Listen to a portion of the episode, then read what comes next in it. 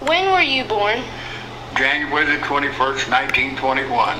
And where were you born? Fancy Farm, Kentucky.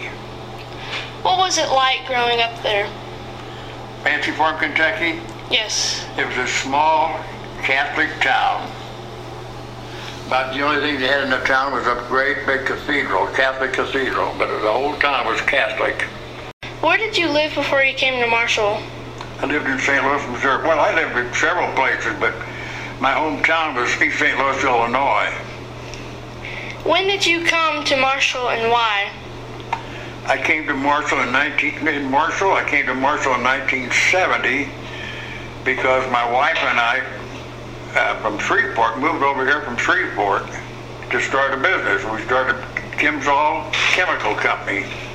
What was the name of the chemical company you owned? Kimsol, E C-H-E-M-C-A-L-L, Kimsol Chemical. What was it like working there? It was heaven on earth.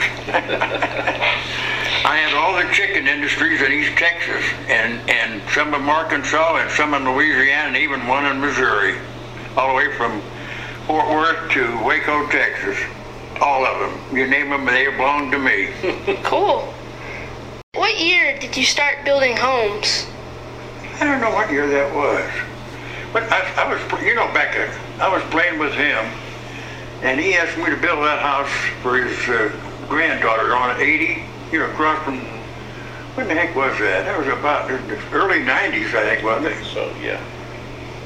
'Cause that- Early Yeah, 90s. that's that's what got, that's what started me there. Yeah.